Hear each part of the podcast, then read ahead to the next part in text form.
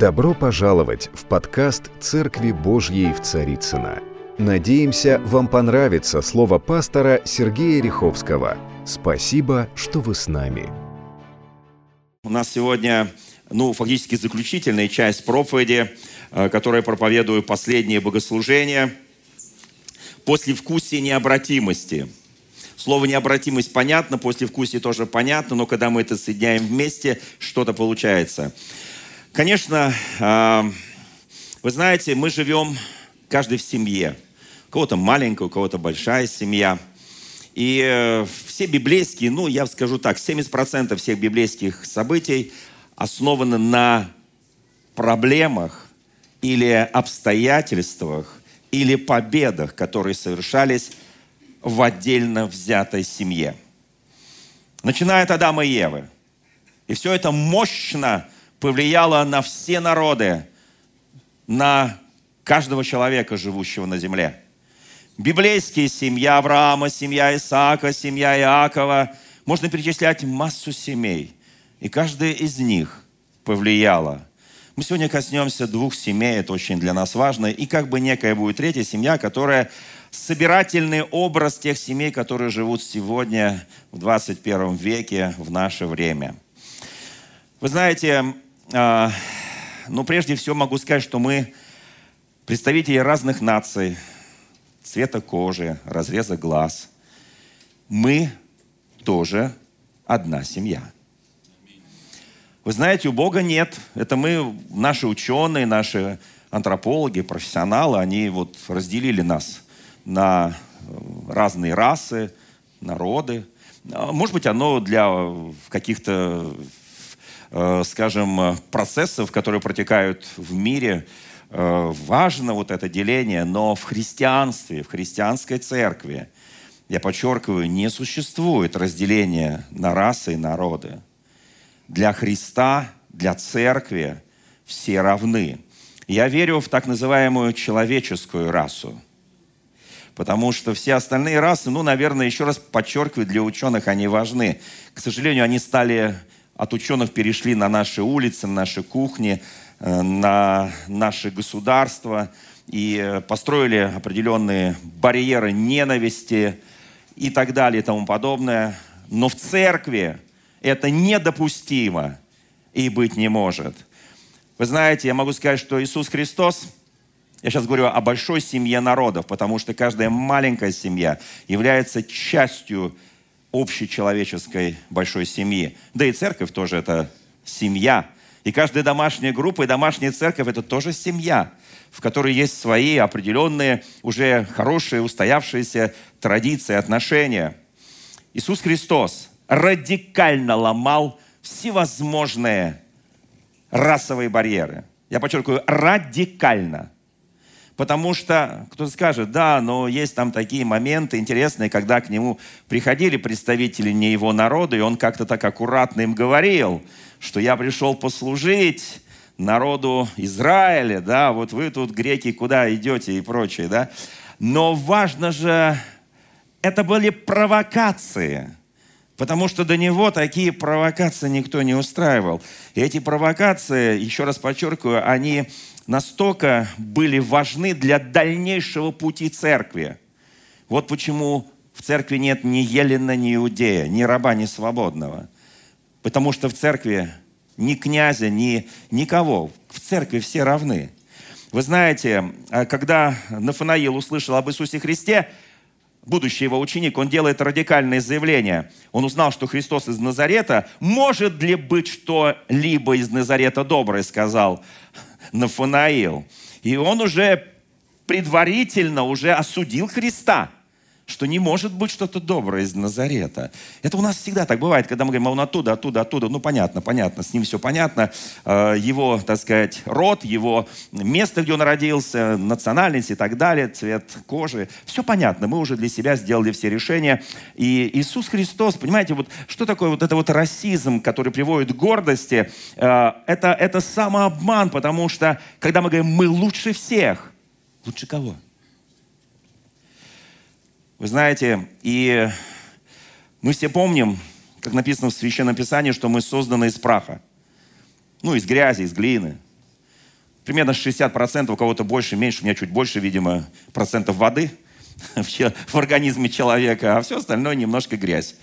Э, вот так случилось, да, из праха земной коры. И э, Павел пишет во втором послании к Коринфянам, но сокровище сие мы носим в глиняных сосудах. У меня вопрос, о каком сокровище идет речь? Вот об этом теле? Нет, это глиняный сосуд, в котором мы носим главное сокровище, нашу веру, наше отношение с Богом, наш возрожденный дух, нашу душу, которая стремится к Богу, и наше тело, потому что я написано в Священном Писании, я буду всей моей полнотой, дух, душа и тело служить моему Господу.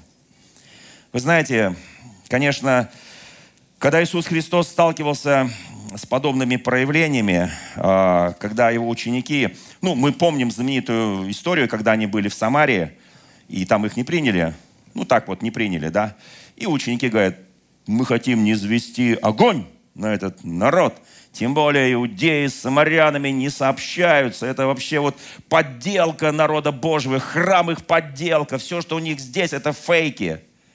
Вы знаете, это было осознанное действие, чтобы где-то возбудить в Иисусе Христе дерзновение и ревность о своем народе Израиля, и чтобы не звести огонь на эту публику самарийскую. Иисус Христос сказал, не знаете, какого вы духа, Смотрите, даже в апостолах, которые уже пропитаны были любовью Божьей, любовью Христа, жила вот это вот, помните, я говорил о триггерах, я говорил о неких вот вещах, которые вдруг срабатывают в нас, и мы даже неосознанно начинаем кого-то ненавидеть, где-то чего-то вспомнили, то, что не с нами были. Помните, есть такая песня даже. Вспомню, помню то, что было не со мной, но я помню, да, потому что там с моими предками что-то было, да. И вы знаете, вот здесь Христос говорит, вы не знаете, какого вы духа, потому что Сын Человеческий пришел не губить, а спасать. Это главное сегодня. Спасать, там написано, Лука 9 глава, там написано, спасать пришел я, а не губить пришел я. Вы неправильного духа, это не дух Христа. Это дух антихриста. Вы знаете, у, у Христа было два ученика, два родных братья, брата, которых э, он назвал сынами грома. Как думаете, почему так назвал? Иаков и Иоанн. Два великих апостола. Почему сыны грома, да? Потому что они очень делали все громко. Это они его поджигали, чтобы сжечь эту ненавистную им Самарию вот такие громогласные, они все, они... Это их естество.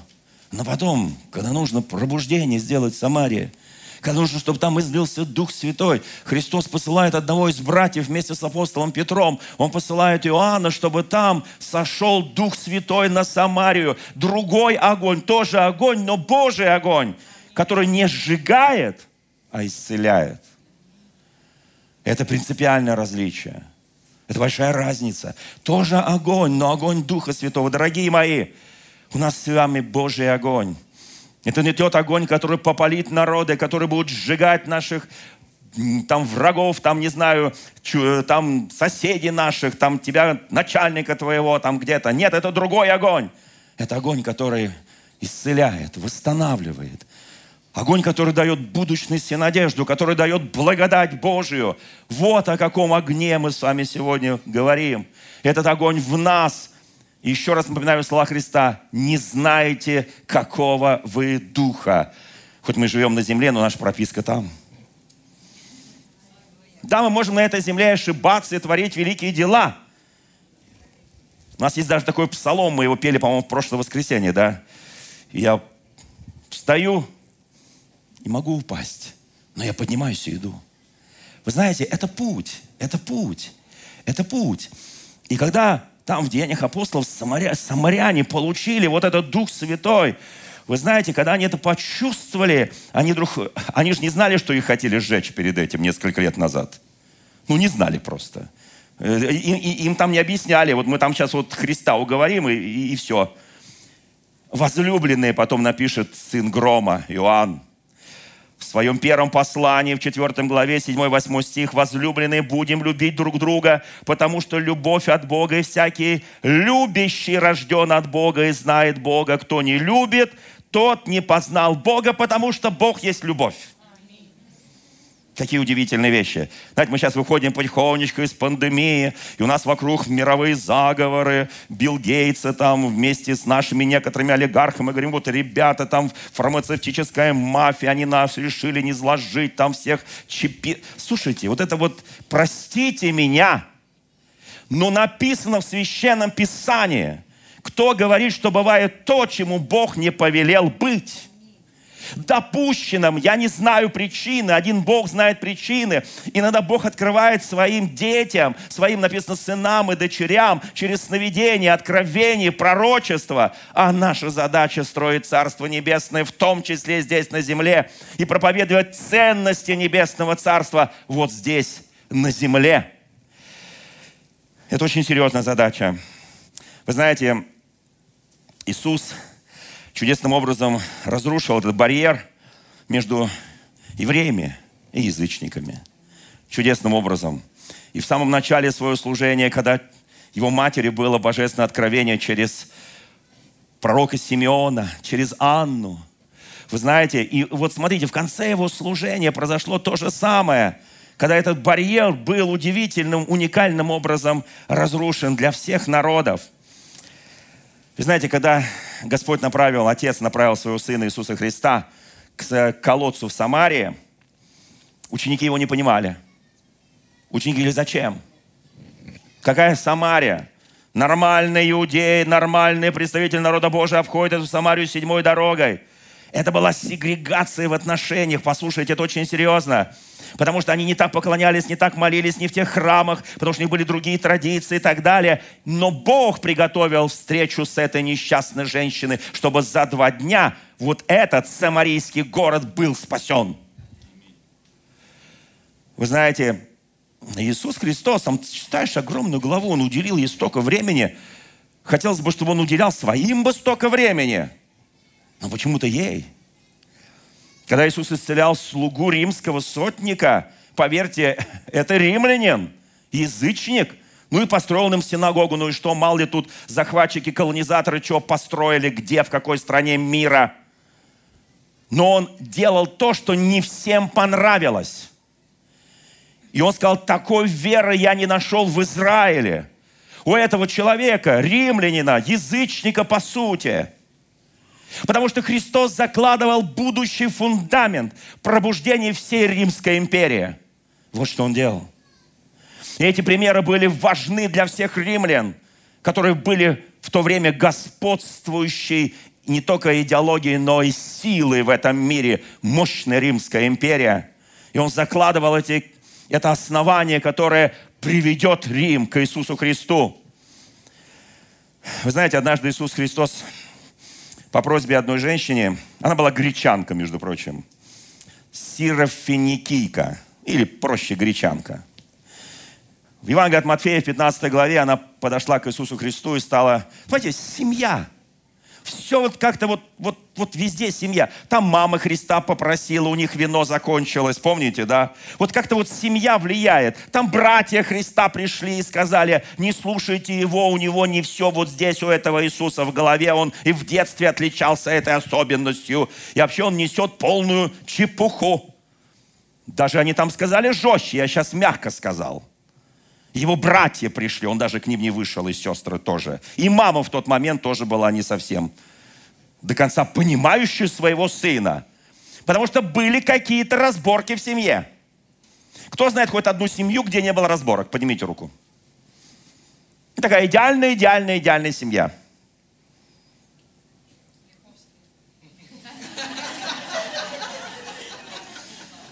Ошибаетесь. Были разборки, но не столь радикальные. Поэтому это не вышло в прессу. Потому что я воспитывал своих детей, воспитываю внуков детей свободными в принятии решений. Каждый из них свободненький направо и налево. Свободными. Ладно, это другая тема. Как-нибудь об этом поговорим, как я воспитывал своих детей. Но, понимаете, а моим детям сразу стало интересно, да. Давайте посмотрим этот случай, это очень важно. Итак, Христос и вот семья этой м- гречанки. Вначале Иисус, 15 глава Евангелия от Матфея, сейчас конспективно, очень быстро, да, тезисно. Вначале он ее полностью игнорировал. Она что-то там говорит, у меня дочь больная, дочь больная, дочь больная. А он игнорирует. Знаете, когда вот ты просишь, молишься, говоришь, Господь, у меня дочь, самое дорогое, что у меня есть, Господи, у меня дочь. А он тебя как будто не слышит, да? И у тебя обида, и у тебя как бы вот агрессия такая. Да я тебе десятины приношу, вообще тебе служу, Господи, в храм хожу. Вот сейчас у нас пандемия, а я, видишь ли, вот так вот, вот такой я дерзновенно ревностный. Господи. Слушайте, игнор. Он ее как бы игнорирует, аккуратненько игнорирует. И при этом он не просто ее молча игнорирует. Он затем не допускает ее к себе словами «Я послан только к погибшим овцам дома Израилева». Я бы на месте евреев обиделся. Что значит к погибшим? Ну, просто сказал бы нормально, к великим овцам дома Израилева. Он говорит, к погибшим. И вдруг у нее надежда. Знаете, что мне важно вот в этой встрече, вот этой вот э, гречанки, э, не буду сложное слово произносить, э, на самом деле какая там народность у этих греков, там у них много всяких народностей, да. Послушайте, и, и это, это так интересно. И она продолжает ревностно его просить. Она не огорчается, не обижается. Может быть, там где-то внутри там червячочек какой-то, знаете. Э, есть такая история очень хорошая. Э, послевкусие, да? Э, кто знает, что слово послевкусие, оно может... Э, один пастор был приглашен в гости в очень богатую семью. И я, это не я. Вот. И там его приняли очень торжественно, очень прекрасно. Кормили, поили, там лучшее блюдо, серебряная посуда, там чуть ли не золотом отделанное. В общем, покормили, попоили. Это не в нашей стране, это в другой стране, где есть э, золотая посуда. У нас там есть золотая посуда, пастыри не приглашают. Там приглашают оккультистов в основном чародеев, магов, гадателей и прочее. Там шариками всякие смотрят будущее и так далее. Туда еще пасторская нога не ступала особо. Хотя верю, что скоро придет время, да. Вот они кушали, кушали, кушали, покушали, э, поблагодарили пастора, он там что-то им говорил. В общем, они потом, ну, в общем, кончился званый обед, и пастор ушел. И хозяйка дома говорит мужу, дорогой, я нашла все приборы, которые были на столе, все ложечки, вилочки, тарелочки, но серебряная ложечка, моя любимая, исчезла. Пастор, оказывается, вор. Видимо, он ее это прихватил с собой. И все. Знаете, они, они потом так стали реже приходить в церковь, ну как-то так вот, знаете, вот, ну, вот, а вот как говорится, кто-то скажет, ну есть такая история, ложечка нашлась, осадочек остался. Верно, верно, но это несколько другая история. И потом прошел ровно год. И опять такое же событие в семье, и они его торжественно опять приглашают. Он приходит, и они кушают. И супруга аккуратно говорит, дорогой пастор, вот мы тут год как бы ждали, терпели, но тем не менее, хотелось правды. Вы случайно, в прошлый раз, год назад, не прихватили с собой серебряную ложечку из нашего дорогого сервиза? Пастор посмотрел на них и говорит, а где ваша Библия? Они говорят, вон там на полочке. Ну вы же, говорит, ее читаете постоянно? Конечно, конечно. Вы серьезно говорите? Вы правду говорите? принесите мне эту Библию, которая там же в столовой, в гостиной, они приносят Библию, а он туда вложил ложечку. За год они ни разу ее не открыли. Ложечка там лежала, но они ни разу Библию не открыли. Ложечка нашлась. Осадочек остался. Но не у пастыря, а в этой семье. Вы знаете, давайте вернемся к этой истории с этой женщиной – и она просит Христа, он говорит нет. Он игнорирует ее, он не допускает ее к себе. Он более того говорит очень грубые вещи. О, если бы так у нас было.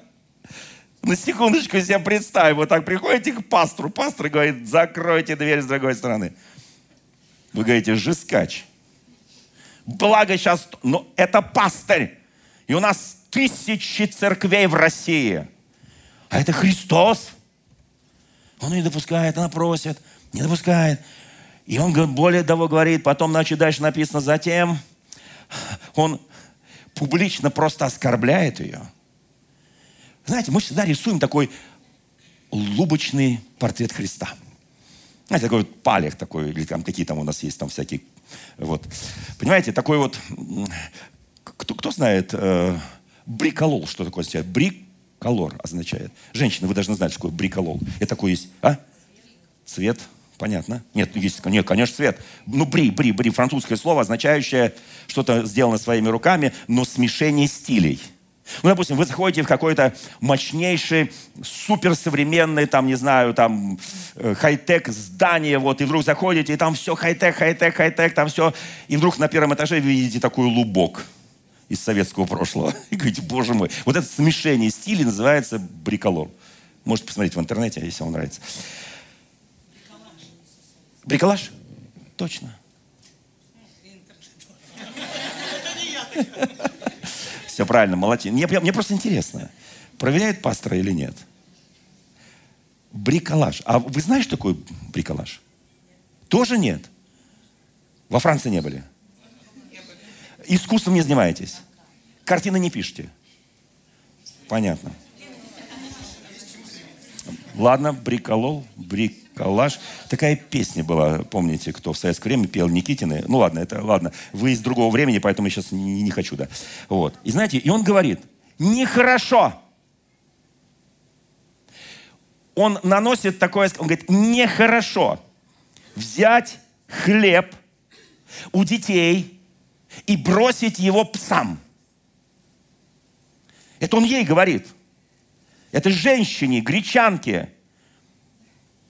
Вы знаете, в те древние времена, кого ненавидели, называли собаками. И, понимаете, но она отказалась принять этот ответ. Я часто думаю, Господи, где, где кончается наше дерзновение?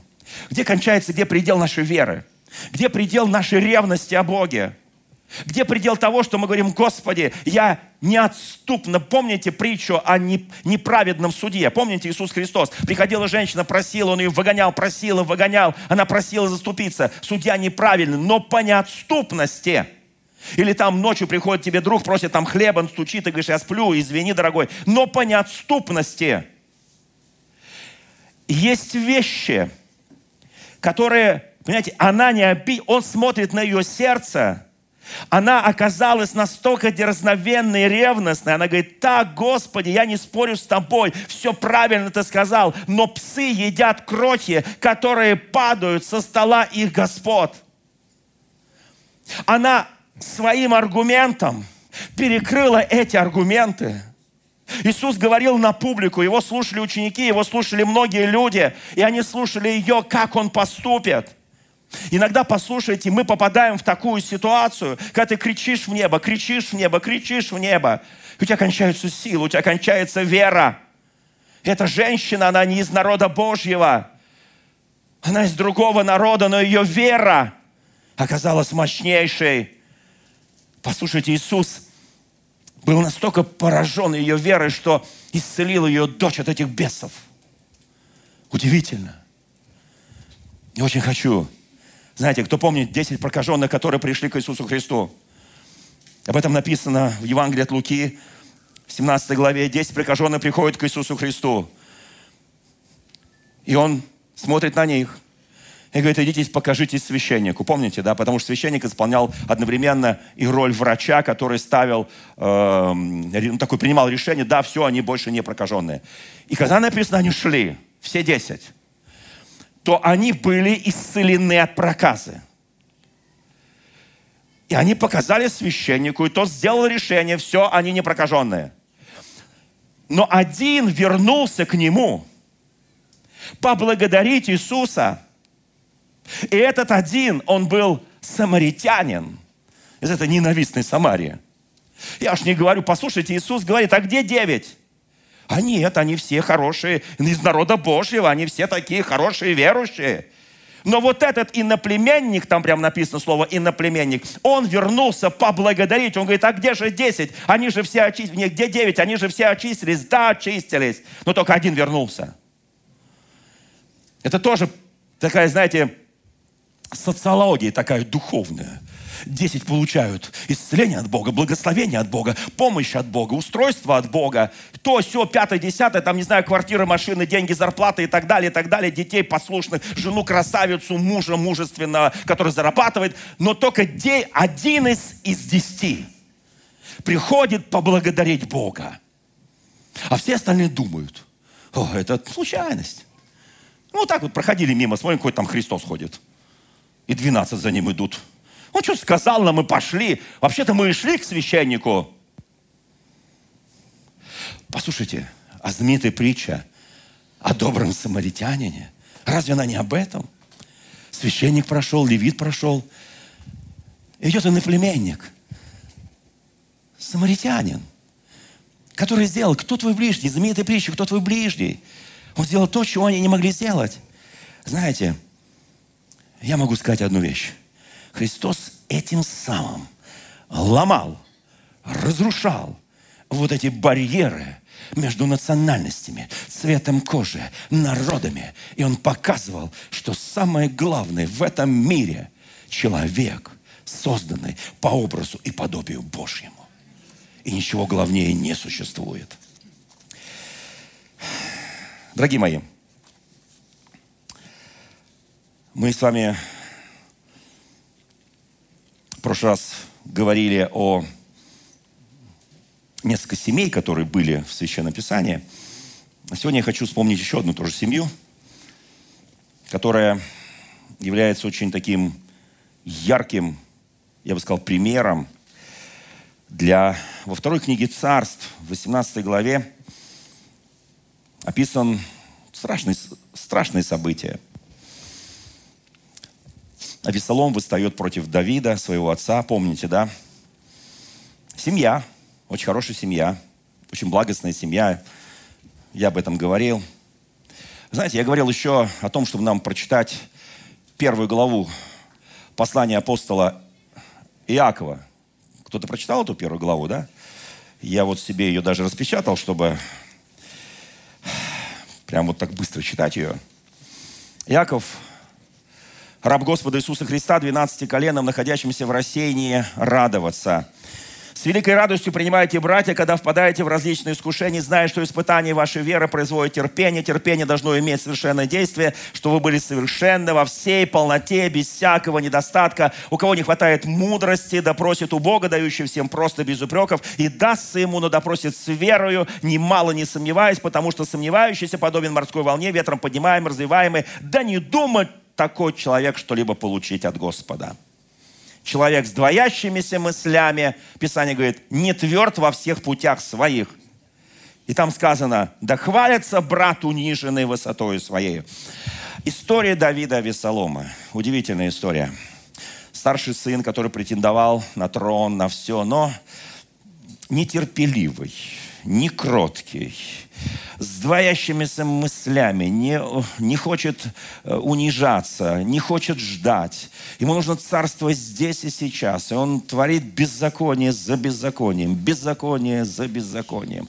Он творит грех за грехом, он изгоняет отца из столицы, он посылает след его в войско, его преследуют по пятам, он поступает так, как поступал Саул когда-то с Давидом. Казалось бы, плоть от плоти, кровь от крови. Что-то произошло в этой семье. То ли папа был очень добрый, когда, помните, он его за ряд его неправедных вещей изгонял, потом пришли просители, просили, потом он его вернул, и он так боялся, и он потом начал вот эти свои хитрые вещи.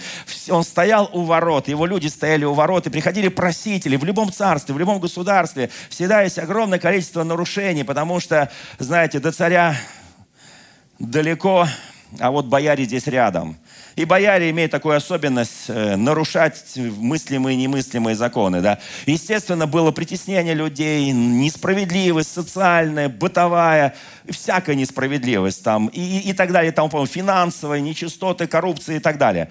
Естественно, эти просители шли к царю Давиду. Сильнейшее государство, сильнейшее царство, но разъедаться оно начало – внутри семьи. И разделилось оно из-за проблем одной семьи. И это очень серьезно. Вот почему, друзья мои, когда мы с вами говорим о семье, знаете, вот в этой главе, в самом конце главы написано, да, о том, что о, о благочестии.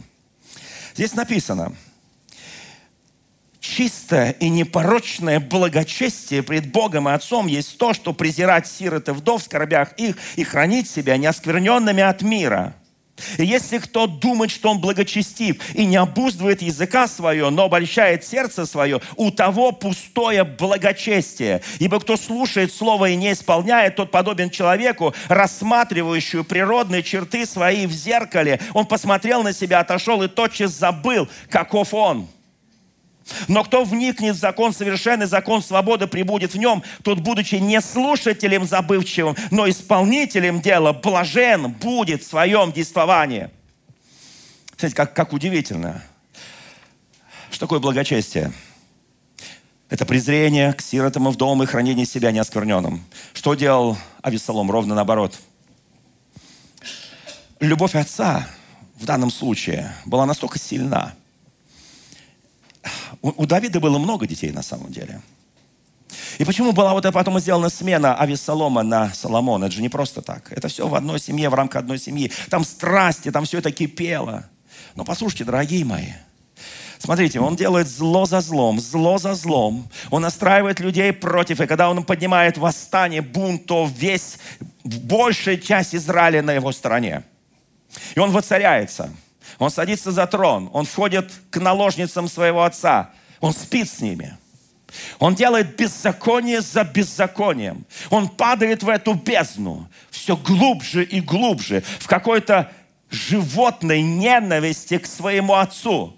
Он окружил себя советниками, которые были лучшие советники Давида, но которые продались этому человеку. И его зло не имело пределов и границ. Кто-то скажет, что ж такой Давид? Отец-то был плохой. Я не знаю, он был плохой или хороший. Я знаю, что он очень любил своих детей. И Бог увидел эту любовь. Знаете, когда его войска Давида вышли сразиться с войсками Авессалома, и когда войска Давида разбили... Подожди, конфликт в семье, а сражаются армии. Все знаете, что в 19-18 веке все королевские и царские дома Европы это были все родственники – но в пекло этих семейных конфликтов кидались миллионы людей. Просто в этом, в этом огне, в этом умолока сжигалось мужчины и женщины, дети, старики и взрослые. Потому что родственники не поделили что-то между собой.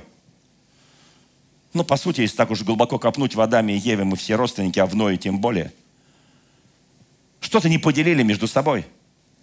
И вот этот конфликт – он привел к ужасным последствиям. Войска Давида догоняют Авессалома, он застревает, у него были огромные такие, знаете, красивые прически, он запутался волосами, он, он там висит, и подъезжают лучшие э, военачальники Давида, умершляют его, убивают его. И потом вопрос, кто скажет Давиду об этом? И один посланник, второй посланник, один прибегает и говорит, да, да, да, мы победили, но он говорит, а, и вот здесь случается то, что не ожидал никто – Слушайте, сколько Авесолом сделал ему зла. Сколько Авесолом выпил ему крови. Сколько он сделал нечестия, беззакония. И прибегают к Давиду посланники и говорят, послушай, мы разбили эту армию бунтарей, эту, эту армию противников царя. Он говорит, ну, конечно, хорошо, но как отрок-то? Как сын-то мой? Вы знаете, есть вещи, которые, может быть, мы до конца не поймем. Первый гонец говорит, я не знаю. Бежит второй гонец, прибегает, более смелый. Ну, первый все знал. Более смелый, более дерзновенный. Говорит, царь, победа великая. И самый главный твой враг Авесолом поражен мечом и убит.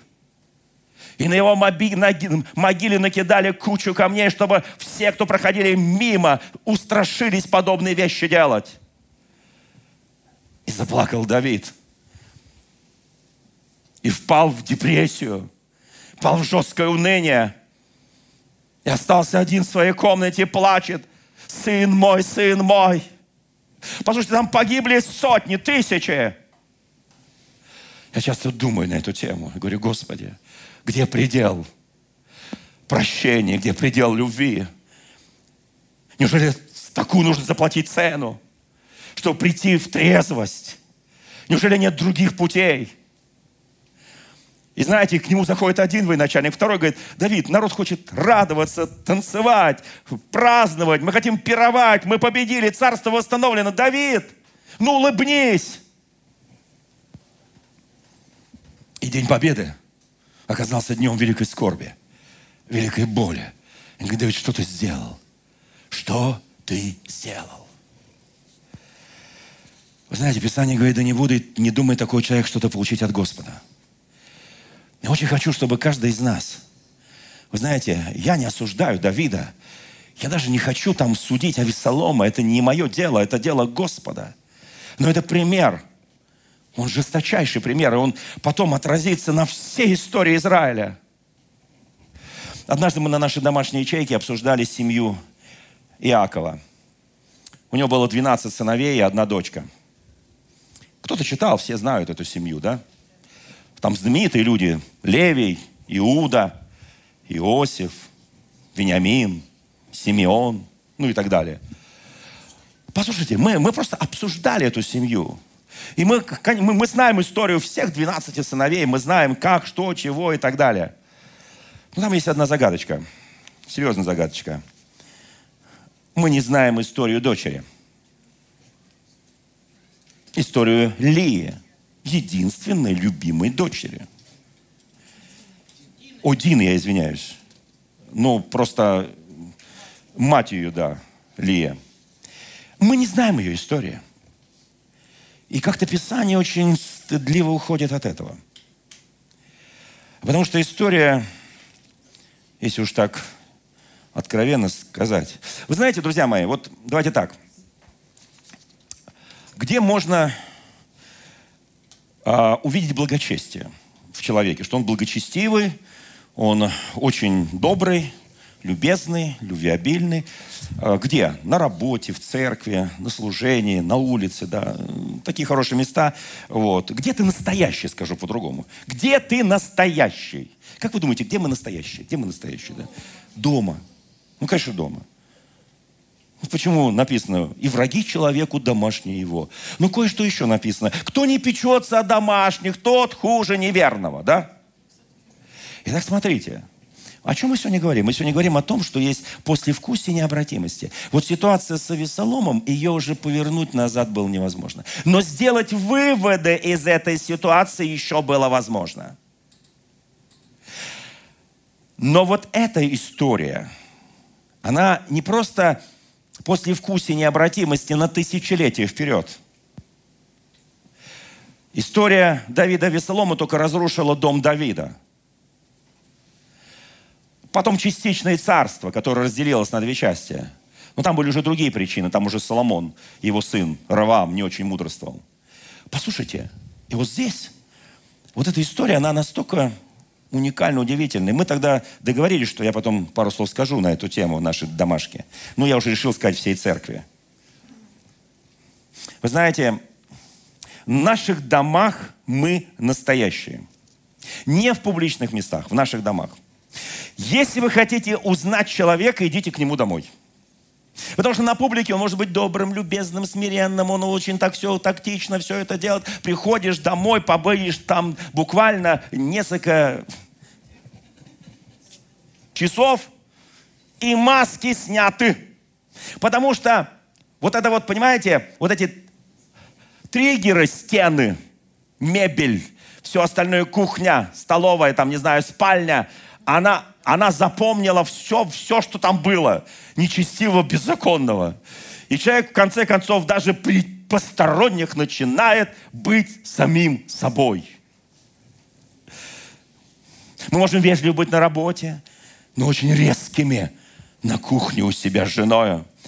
Жена может проявлять уважение к мужу, со своими там подругами, чтобы сказать, какие мы хорошие все. Но подвергать его, я скажу такое слово, пассивной агрессии, когда он приходит домой. Все знают, что такое пассивная агрессия? Ну, активная все знают. А пассивная? Да. Пассивная агрессия, да. Вы знаете, на самом деле это, это страшные вещи, потому что э, когда агрессия активная, ну, оно прас и, и, и все, и закончилось. Вот. Как говорится, вы знаете, дом, семья – это место, где реально можно сказать, это христианин или нет. Именно это место – я понимаю, бывают разные ситуации в разных местах, но там это мы... Мне, мне, мне очень нравится, как один богослов сказал, святость мы выращиваем дома. Святость мы выращиваем дома. И это гораздо больше, чем просто наш дом. Послушайте, это очень важно. Потому что мы должны понимать эти вещи. Потому что даже когда мы рукополагаем священнослужителей, мы говорим вот о чем. Что хорошо управляющий своим домом. Если он стал отцом в доме своем, он может быть пастором в доме Божьем. Это принципиальные вещи, да? Вы знаете, те битвы, которые происходят дома, а однажды Федор Достоевский сказал очень важную фразу – поле битвы сердца человека. Ну, если бы это было так до конца, супер. Но когда из этого сердца его битвы выплескиваются на семейное пространство, все, начинаются какие-то необратимые... Вы знаете, идет такая наша долгая, старая война – и в этой войне, знаете, однажды мне очень нравится, я был на похоронах Билли Грэма, величайшего служителя Божьего, и дружен с его сыном Франклином Грэмом, да, он даже постарше меня, а отец умер в возрасте 99. Кто хотя бы половину прожил, поднимите руку, с мужем, женой. 70 лет! Его жену звали Руфь. У них потрясающая семья. Она умерла до, перед его смертью за 7 лет перед этим. Он больше не женился никогда, он был верен своей жене и так далее. И однажды журналисты спросили его супругу, скажите, пожалуйста, уважаемая сестра Руфь, у вас было желание когда-нибудь развестись с Билли, с Билли Грэмом? Она говорит, никогда, вы что? Это же, что Бог сочетал того человека, да не разрушает. Серьезно? Никогда. Он говорит, никогда. Но у меня было всегда желание убить его.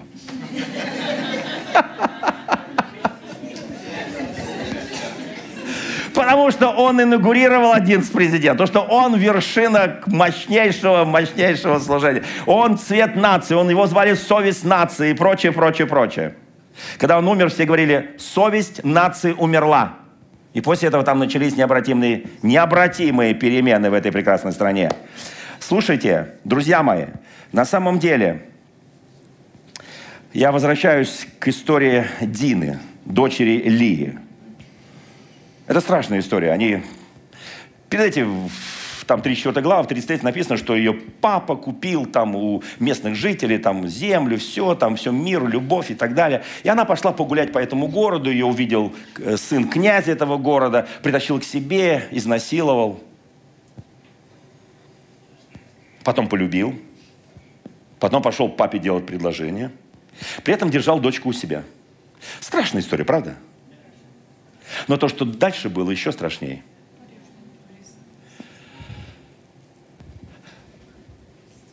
Послушайте, это имя как бы вышло из истории Израиля. Оно как бы стерто в истории Израиля.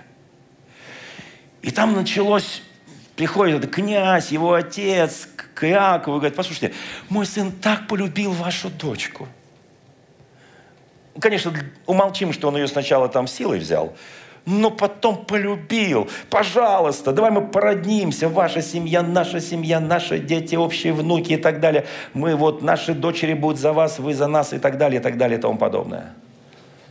Послушайте, вот здесь два брата. Симеон и Левий.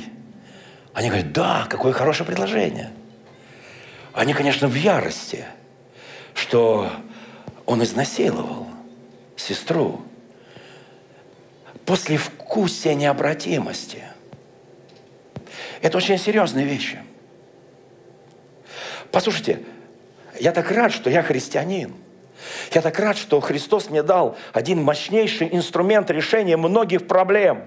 Это покаяние, исповедание – которое омывает всякие грехи Его кровью. Вот почему нужна была Голгофа. Вот почему Христос поднялся на Голговский крест. Вот почему это все нужно было. Послушайте, это, это очень серьезно. Вот почему произошло то, что произошло. Они говорят, слушайте, мы же не против заплатите вена, то есть за то, что вы сделали, штрафы заплатите, все такое прочее, там, отдадите того, все, пятое, десятое. Но у нас есть условия. Мы люди обрезанные, вы не обрезанные. Обрезайте всех мужчин, и мы торжественно отдаем вам Дину. Помните эту историю, да? Он так влюбился в нее, хотя взял ее сначала насилием. Он так в нее влюбился. Он говорит, конечно, конечно, мы все сделаем. Они обрезали все мужское население. И на третий день, когда они, все мужчины болели, это очень болезненные вещи. Два человека, Симеон и Леви, они пришли и убили всех мужчин. И забрали свою сестру. Яков пришел в ужас. Он говорит, мы так хорошо вошли сюда. Мы так начали хорошее общение. Да, они сделали зло. Но что вы сделали? Вы сделали нас ненавистными в глазах всех народов, которые там окружают. Нас возненавидят теперь и уже возненавидели. Уходим отсюда быстро, и Бог приходит к нему ночью и говорит, уходи отсюда. И те народы, они даже не могли, окружающие, даже не могли, родственные вот этим убиенным, они даже не могли прийти в себя от того зла, от той ненависти, от того беззакония, которое было сделано. Проходят годы. Умирающий Иаков – забудьте, Дина исчезла со страниц Священного Писания. Мы о ней больше не знаем ничего. Она как бы растворилась. Ее судьба была полностью разрушена. Может быть, она была чрезмерно любопытной. Может, она чрезмерно хотела посмотреть, что за жители города, у которых они купили пару кусочков земли. Может быть, она должна была прийти со своими братьями, не зная нравы этого города. Может быть. Мы сейчас можем все говорить, так сказать, возможно, может быть, но мы это не будем говорить, потому что это бессмысленно сослагательное наклонение в истории отсутствует. Мы не можем повторить эти события. Но послушайте, в 49 главе, 5 стихом, умирающий Иаков дает благословение своим детям, своим 12 детям дает благословение. И когда к нему подходит Симеон и Левий, братья, он начинает им говорить, Симеон и Леви, он пророчески сказал, братья, оружие, жестокости, мечи их – за любое преступление есть расплата. Но есть жестокие вещи. Совет их, да не войдет душа моя, он скажет. И к собранию их, да не, не приобщится слава моя. Кто помнит псалом номер один? Первый псалом. Блажен муж, который не войдет, не входит на совет нечестивых, не стоит в собрании, но в собрании праведных он находится, да? он фактически дает подсказку будущему псалмопевцу Давиду из колена Иудина, который был категорически против, чтобы Иосиф убили. Помните эту историю? Ибо, он говорит, они в гневе своем убили мужа, по прихоти своей перерезали жило телецу. В данном случае это иносказательно всему этому роду, всему этому народу, всему этому городу. В, в очах Бога это было нечестие. В очах Бога это было беззаконие. Это было их страсть и похоть, основанная на гневе. Друзья мои, послушайте. После вкуса необратимости, когда мы не контролируем себя, Яков пишет, да просит у Господа мудрости, которую Бог дает. Да, послушайте, мне очень хочется, что когда закончится эта пандемия, чтобы наши служители посетили каждую семью. Побыли по несколько часов – Просто интересно. Почувствовали атмосферу семьи. Это как у Якова, как у Левия, как у Симеона, как у Давида. Какая это семья? Послушайте, и там написано, проклят гнев их. Он пророчествует им и говорит, их гнев проклят. Вот почему написано в Священном Писании, да не зайдет Солнце во гневе твоем. Гнев, написано, не творит правды Божьей. Ибо жесток и ярость их, ибо свирепо разделю их в Иакове, расселю их в Израиле. Колено Левия не получает удела. Колено Левия рассеяно между израильтянами, да и Симеона сначала поселили там у Мертвого моря, а потом оно вообще рассеялось. Послушайте, но я сейчас не об этом. Они не получили своей доли в Израиле. Потому что вот это пророчество, оно страшное жестокость этих вещей, ярость их гнева. И Бог против этих вещей. Колено Леви оттуда вышел величайший Моисей. Колено Леви защищало права Моисея от имени Бога, когда они шли через пустыню. Но заметьте, никогда, даже несмотря на это порочество, Левий не покаялся пред Богом за то, что он сделал это зло. Никогда. Никогда. Потому что месть затлила его глаза. Пройдут столетия. Христос будет стоять в Синдрионе перед первосвященником, перед священниками. Знаете, кто они? Из колена Левия. Он будет стоять перед ними. Это колено навсегда запомнило – Оскорбление, которое было нанесено сестре. Это колено запомнило кое-что еще, что именно Иуда был против того, чтобы продать Иосифа. Это колено очень запомнило. В истории я не вижу покаяний. Что покаяние спасает. Покаяние отменяет Божий гнев. Покаяние отменяет Божий суд. Покаяние любого человека. И дальше происходит нечто стоит Христос перед первосвященником. Они не могут на него ничего найти. Приходят лжесвидетели один, второй, потом приходит один и говорит, он сказал, что он в три дня разру... что он разрушит храм сей и в три дня восстановит. И они, из первосвященник раздирает свои одежды и говорит, Христос, ты это говорил? Он говорит, он подтверждает. И он разрывает одежды и говорит, богохульник этот Христос, распять его. Смерти достоин. Ничего не поменялось за тысячелетия. Послушайте, это очень все серьезно. Вы знаете, я подвожу к завершению эту проповедь. Вы знаете, мужья и жены, дьявол хочет сделать мужей равнодушными, жен дерзкими, контролирующими, замкнутыми – сделать детей. Не... Дьявол все это работает. У нас есть шанс. Мы не боремся по плоти, мы не сражаемся по крови. Даже когда мы немножко наказываем своих детей или не соглашаемся с нашим супругом, мы не сражаемся, это не плоть. Но нам не хватает Духа Христова. Я подчеркиваю еще раз. Мы сильны за истину, а не против истины.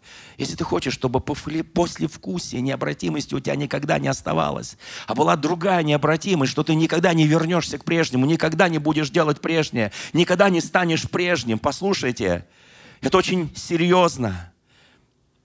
Здесь есть одно очень важное решение, один важный, важный ход.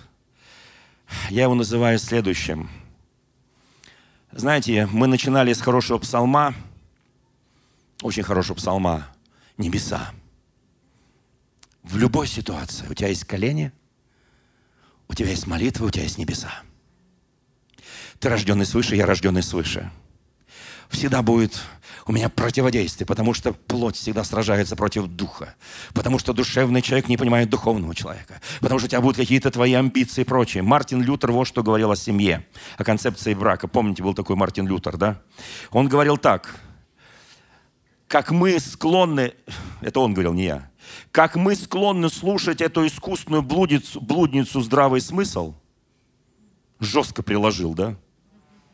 Потому что по здравому смыслу я хозяин в этом доме, а ты помощница, иди мой пол. Который, этот здравый смысл учит нас определенным образом разделять наши домашние обязанности. Вот что он говорил.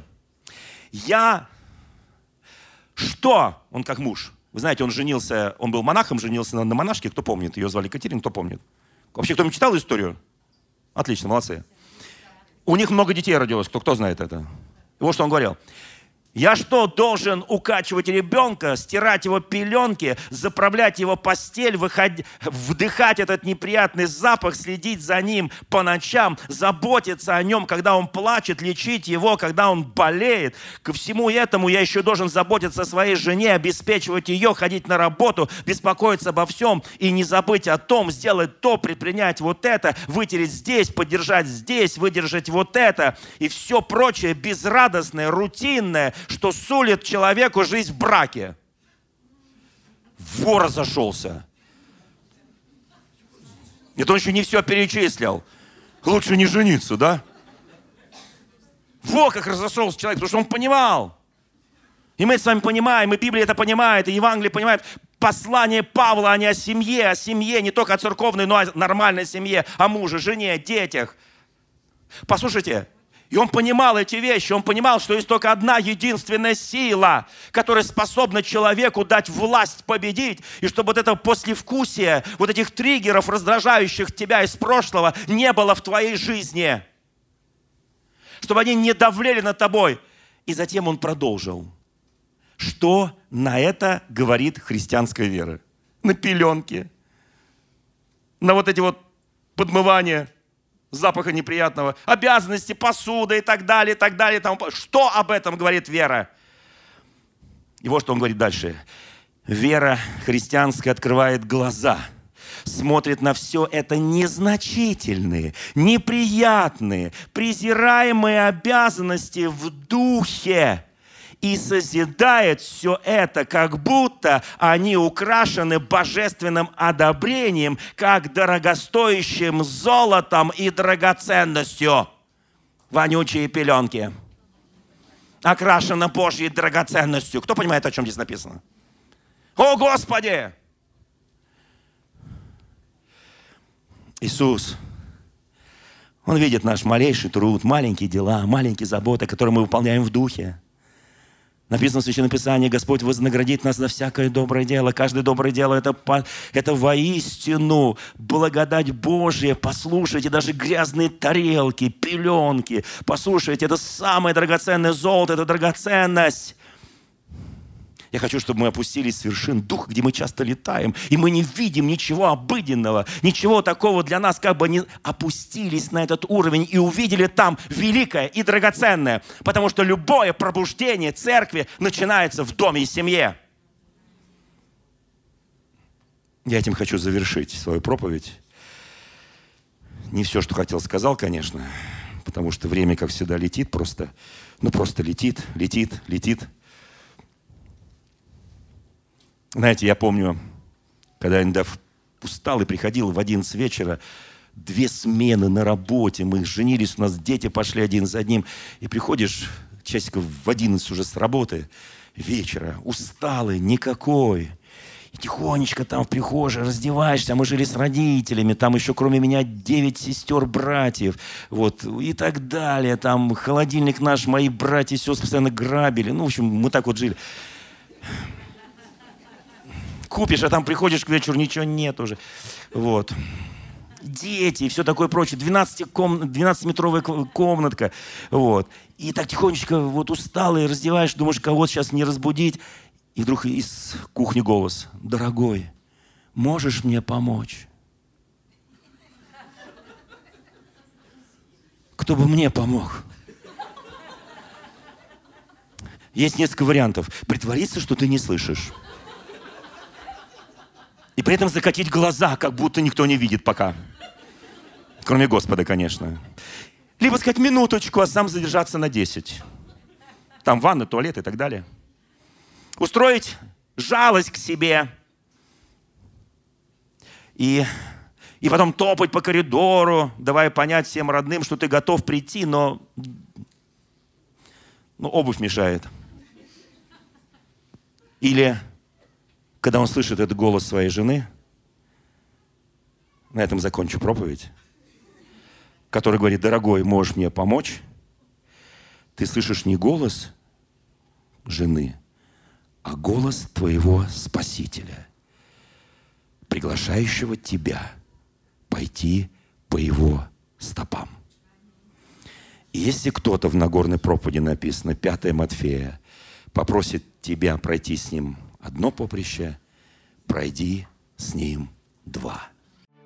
Дорогие друзья, спасибо, что были с нами. И до встречи на следующей неделе на подкасте «Церкви Божьей в Царицына.